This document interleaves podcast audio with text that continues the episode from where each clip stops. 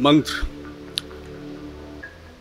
एक ऐसी कहानी जिसने ना मुझे चैन से सोने दिया और हमेशा मजबूर रखा खुद के बारे में सोचते रहने के लिए। कहानी शुरू होती है। बाईसवें फ्लोर पर स्थित अपने फ्लैट पर तेज़ी से चहलकदमी करते राज ने आठवीं सिगरेट जलाते हुए उसके जल्दी जल्दी चार पाँच कश लिए। अपने विस्की से भरे गिलास को एक झटके में ख़त्म किया और उस गिलास को ज़मीन पर तेज़ी से दे मारा और किसी पागल की तरह चीखते हुए अपने बालों को नोचता डाइनिंग टेबल वाली कुर्सी पर किसी मजबूर व्यक्ति की तरह जा बैठा। डाइनिंग टेबल पर पड़े न्यूज़पेपर पर उसकी दृष्टि गई और उसकी आँखों में से खून उतरने लगा। बड़ी सी हेडलाइन थी। अहम ब्रह्मास्मि बनी भारत की बेस्ट सेलिंग बुक उसने अखबार को झटके से उठाया और ज़ोर ज़ोर से बह रहे अपने आँसू को पहुँचते हुए और हँसते हुए उस अखबार के टुकड़े टुकड़े करते हुए कहा आई हेट यू मंत्र। और विस्की की पूरी बोतल को एक झटके से पीते हुए बेहोश हो नशे में फ्लैट के फर्श पर जा गिरा।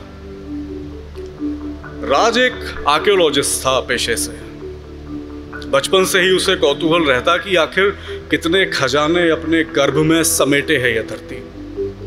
उसे एक बार एक अग्नि का वो टूटा टुकड़ा देखना था, जो महाभारत में घटोत्कच को मारी गई। उसे मिस्र के पिरामिडों से वो रास्ता ढूंढना था, जो दूसरी दुनिया तक जाता था। उसे कर्ण के कवच और कुंडल पहनने थे एक बार। वो बैठने के सपने देखा करता था पुष्पक विमान में। रामायण, गीता, महाभारत, पुराण, वेद, संस्कृति लगभग सभी पुरानी सभ्यताओं की हज़ारों बार पढ़ ली थी उसने।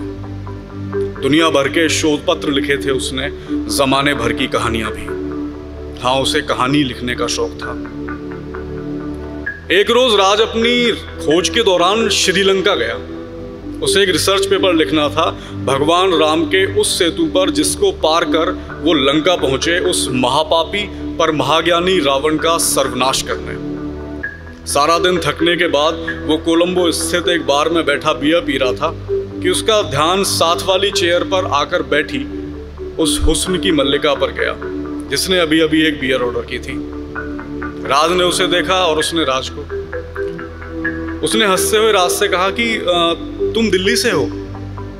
राज ने चौंकते हुए कहा कि हाँ तुम्हें कैसे पता पर? उसने हँसते हुए उसकी टी शर्ट की तरफ़ इशारा करते हुए कहा कि तुम्हारी टी शर्ट पर लिखा है। टी शर्ट पर लिखा था, दिल्ली से हूँ बीप बीप दोनों हंसने लगे।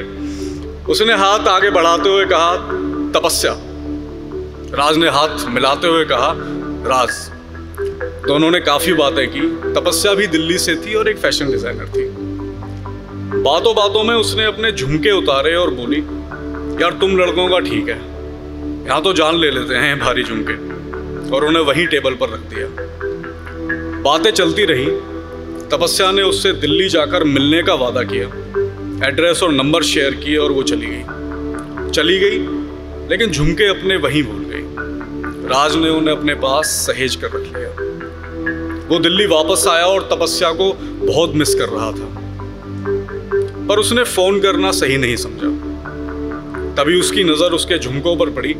उसने अपने मोबाइल का नोटपैड निकाला और एक पोइट्री लिखी। ज़िंदगी में पहली बार उसने कुछ कविता लिखी थी कोई, और उसने उसे तपस्या को सेंड किया और मिलने को बोला। दोनों मिले और फिर मिलने लगे। तपस्या रिश्ते से बेहद खुश थी। एक दिन उसने राज की लिखी उस कविता को पोस्ट किया। देखते ही देखते लोगों को वो बहुत पसंद आने लगी। रातों रात राज पॉपुलर हो गया था।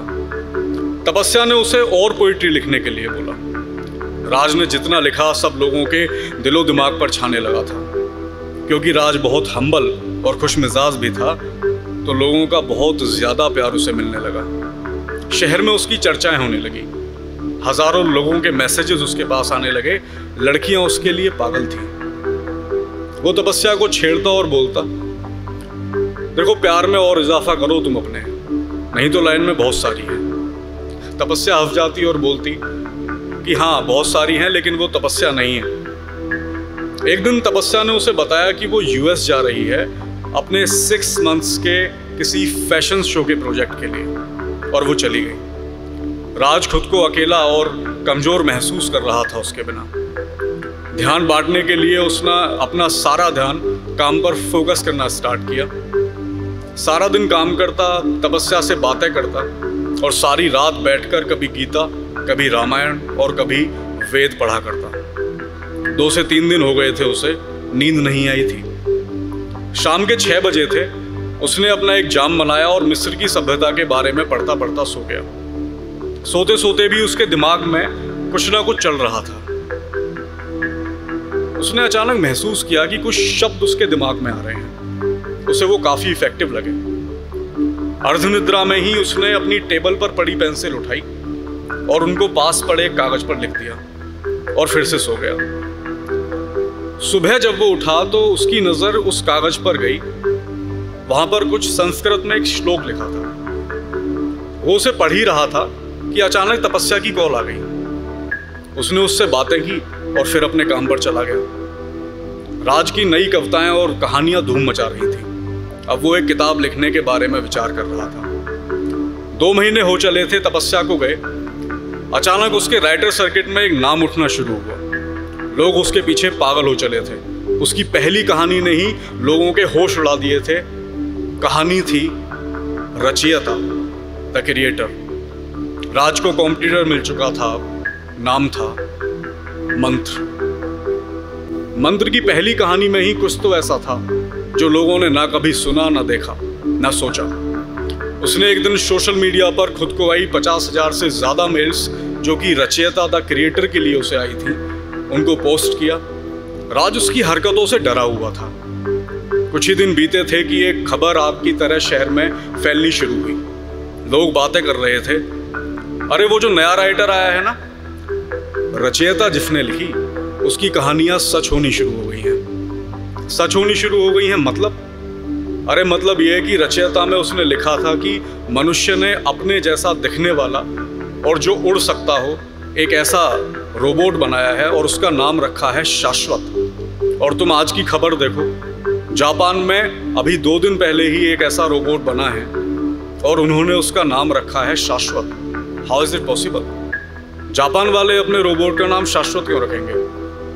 मंत्र की कहानियाँ क्या सच में जीवंत हो चली थी? लोग अभी इस बात को लेकर कौतूहल में ही थे कि उसकी आने वाली एक और कहानी ने लोगों को पागल कर दिया। कहानी थी प्रथा, जिसमें उसने ज़िक्र किया था एक ऐसी जनजाति का, जिसमें लोग एक इंसान को भगवान मानकर उसकी पूजा करना शुरू कर देते हैं। और देखते ही देखते ऐसे लोगों की तादाद बढ़ने लगती है। लोगों की दिलचस्पी उसमें बढ़ने लगती है। इधर राज को लोग भूलने लगे हैं। राज काफ़ी डरा हुआ है और परेशान भी।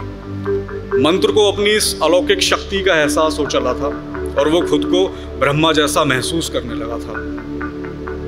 घमंड और मद में चूर, बिल्कुल किसी शैतान सा, वो लोगों के साथ खेलने लगा। लोग अपनी कहानियाँ लिखवाने को उसे मेल करते और वो उनसे इस बात का हर तरीके से फ़ायदा उठाया करता। उसने अपनी आइडेंटिटी लोगों से छुपा के रखी थी, क्योंकि डरता था कि कहीं कोई उसकी जान के पीछे न पड़ा हो।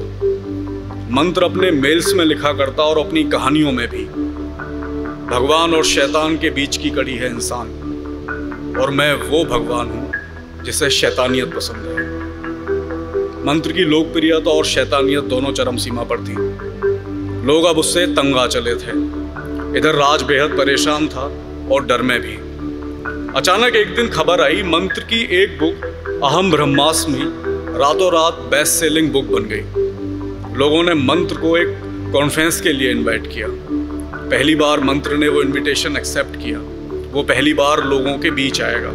लोग पहली बार उस शैतान, या फिर मैं कहूँ भगवान, या फिर शायद इंसान कहना ही सही रहेगा को देखेंगे।